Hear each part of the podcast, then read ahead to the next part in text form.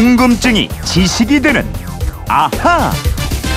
예, 세상의 모든 궁금증이 풀릴 때까지 궁금증이 지식이 되는 아하입니다. 휴대폰 뒷번호 7914님이 문자를 주셨는데요. 마트에 가니 꽃소금이 있던데 꽃 모양도 아닌데 왜 꽃소금이라고 이름이 붙었는지 소금에는 어떤 종류가 있는지 이게 궁금합니다. 이러셨어요.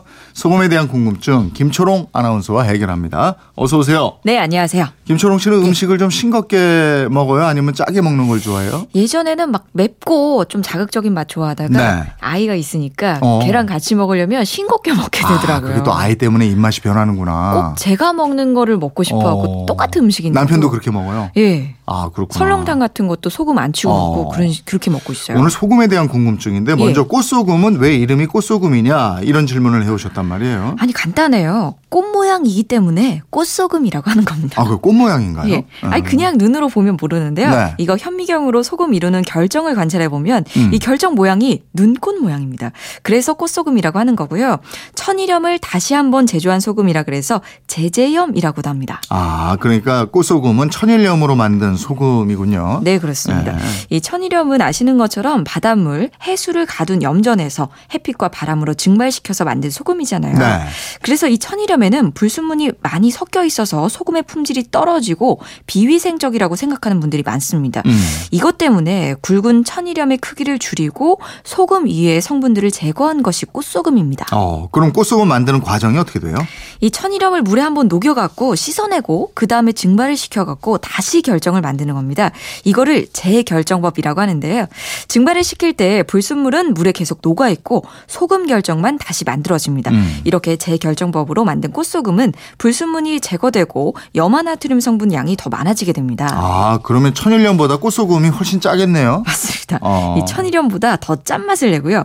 만약에 꽃소금으로 김장을 담글 때는 굵은 천일염을 사용할 때보다 양을 적게 넣으셔야 합니다. 네. 근데 이 꽃소금에는 몸에 좋은 미네랄 성분 함량이 많지 않다 그래요. 오, 미네랄 함량 이거 중요한 거 아닌가? 이거 그쵸? 왜요? 이 왜냐하면 네. 국산 천일염에는 다른 나라의 천일염하고 다르게 미네랄 함량이 풍부한 게 특징인데요. 네. 이 국산 천일염을 재료로 사용해서 꽃소금을 만든다면 꽃소금 역시 미네랄 함량이 높겠지만 네. 안타깝게도 국산 천일염은 꽃소금 재료로 사용할 수 없습니다. 아. 가공하는 과정에서 붉은색이나 황색으로 변해버리기 때문에 안 써요. 하얀 소금의 색깔이 변해요? 예. 그것도 왜 그래요? 왜냐하면 천일염 속에 들어있는 철분 성분이 산화되면서 색이 변합니다. 아. 음. 그래서 꽃소금 만들 때는 국산이 아니라 미네랄이 거의 없는 호주산 아니면 멕시코산을 이용하거나 국산 천일염을 약간 섞어서 만든다 그래요. 아, 그렇게 하는군요. 예. 어떤 소금이든 다 짠맛을 내긴 합니다만은 소금 종류가 굉장히 많아요. 많죠. 예. 산에서 캐는 소금도 있어요? 아, 그런 소금을 바위 암자 써갖고 암염이라고 합니다. 네. 이 소금이 딱딱하게 굳어서 바위처럼 돌처럼 된 소금 덩어리인데 과거에 바다였던 곳이 지각 변동에 의해서 육지가 되고 아주 오랜 세월을 거치는 동안 물은 마르고 소금만 남아서 굳은 거죠. 이런 건 우리나라에서 보기는 어렵잖아요. 그쵸. 그런 암염이 많아요? 아니 많은 정도가 아니고요. 세계 소금 생산량 중에서 비중이 가장 높습니다. 아, 그래요? 이 세계의 소금 생산량이 약 2억 천만 톤인데요. 오. 이 중에 61%가 암염이에요. 37%가 천일염입니다. 음. 암염은 미국, 유럽, 중국을 비롯한 많은 나라들이 식용하는 소금입니다. 근데 이 암염은 염화나트륨 함량이 98에서 99%를 차지하기 때문에 미네랄은 거의 없는 소금이라고 할 수 있죠. 네. 암염에는 미네랄이 왜 없는 거예요? 이게 오랜 세월에 거쳐서 암염이 되는 동안에 염화 나트륨 결정만 남는 거고 미네랄 성분은 다 씻겨 내려갑니다. 또 암염 중에 어떤 거는 지각 변동을 거치는 동안에 발생한 열 때문에 적생을 띠는 것도 있고요. 있고요. 이거 마트 가면은 조금 비싼데 네. 그 히말라야 소금이 바로 이런 소금이에요. 아, 우리나라에서는 주로 이제 천일염을 생산하는데 예. 다른 나라에서 생산하는 천일염도 성분이나 맛은 다 비슷해요? 만드는 방식 같으니까? 이 뭐 바닷물 성분 다 똑같으니까 천일염 성분도 비슷할 거라고 생각하시는데 아니라고 합니다. 아? 저도 다 먹어보 진 않았지만 음. 이 천일염이 생산지의 환경과 만드는 방법에 따라서 성분과 맛의 차이가 굉장히 크다고 합니다. 음. 특히 천일염이 많이 생산하는 나라가 호주랑 멕시코예요. 이들 나라에서는 대규모 염전에서 바닷물을 염전에 가둬두고 1년, 1, 2년에 한 번씩 트랙터 등으로 소금을 생산합니다. 아, 1, 2년에 한 번만 해요? 예. 대량으로? 예. 그래서 가격이 국산 천일염에 비해서 매우 비싼 편이고요. 아. 외국산 천일염은 염도가 98, 99%로 미네랄 성분이 거의 없고 정제염과 별 차이가 없다고 합니다.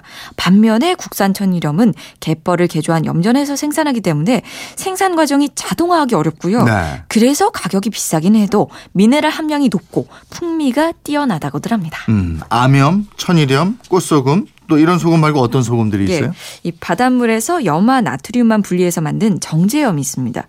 이온 교환 수지라는 특별한 장비를 써서 해수에서 염화 나트륨을 분리해서 만드는 소금인데요. 네. 이 정제염은 일본에서 개발한 거고 기계 장치를 써서 생산한다 그래서 기계염이라고 부르기도 합니다. 음. 이 염화 나트륨 함량이 보통 99% 이상으로 미네랄 함량은 거의 없습니다. 정제한 소금이니까 이거는 깨끗하겠네요. 위생적이긴 하죠. 네. 그래서 일본에서는 1972년에 기존의 염전을 다 없애버리자 폐전하는 조치를 단행하기도 했는데요. 음. 하지만 얼마 전부터 일본에서 열리는 식품 전시회에서 전시된 소금이 대부분 해수염이고요. 정제염은 찾아볼 수 없다고 합니다. 네. 그러니까 이걸 보고서 폐염 전 정책이 완전 잘못됐다는 걸 보여주는 사례다. 이렇게 주장하는 전문가들도 있습니다. 그 밖에 또 어떤 소금들이 있어요? 아, 호염이라고요. 이게 지각 변동으로 인해서- 바닷물이 싹 올라왔다가 이게 또 굳어가지고 녹아내리면서 호수가 된 네. 이게 또 마르면서 또 소금만 남은 호수염이 있는데요. 음. 이 중남미 볼리비아의 약 3,600m 고지에는 우유니 소금 사막이 유명합니다. 아, 이거 뭐 다큐멘터리에서 봤어요. 멋있더라고요. 이게 바로 하얗고. 호염이요. 예. 예. 그리고 바닷가 인근에 소금기가 녹아있는 우물을 증발시켜서 만든 우물 정자를 쓴 정염도 있고요. 우물에서 짠맛이 나는 함수가 나오기 때문에 이 함수를 증발시킨 소금인 건데 중국에서 많이 생산되고 있고요. 바닷물 끓여서 소금을 넣는 자염도 있습니다. 자염. 이게 우리나라 전통적으로 하던 소금 제조법이죠? 예, 예. 그리고 천일염을 대나무 안에 넣어서 고온에 구운 죽염도 있고 네. 또 정제염 에 조미료를 넣어서 10% 정도 그 조미료를 첨가한 소금이 맛소금이 있습니다. 아, 이 미식가 중에는 이 저 아주 좋은 소금 가지고 다니면서 맞아요. 고기 먹을 때 큐브 모양으로 어, 자기 앞에 이렇게 싹 해가지고 고기 살짝 찍어 먹고 그러더라고요. 맛있겠다. 어, 아.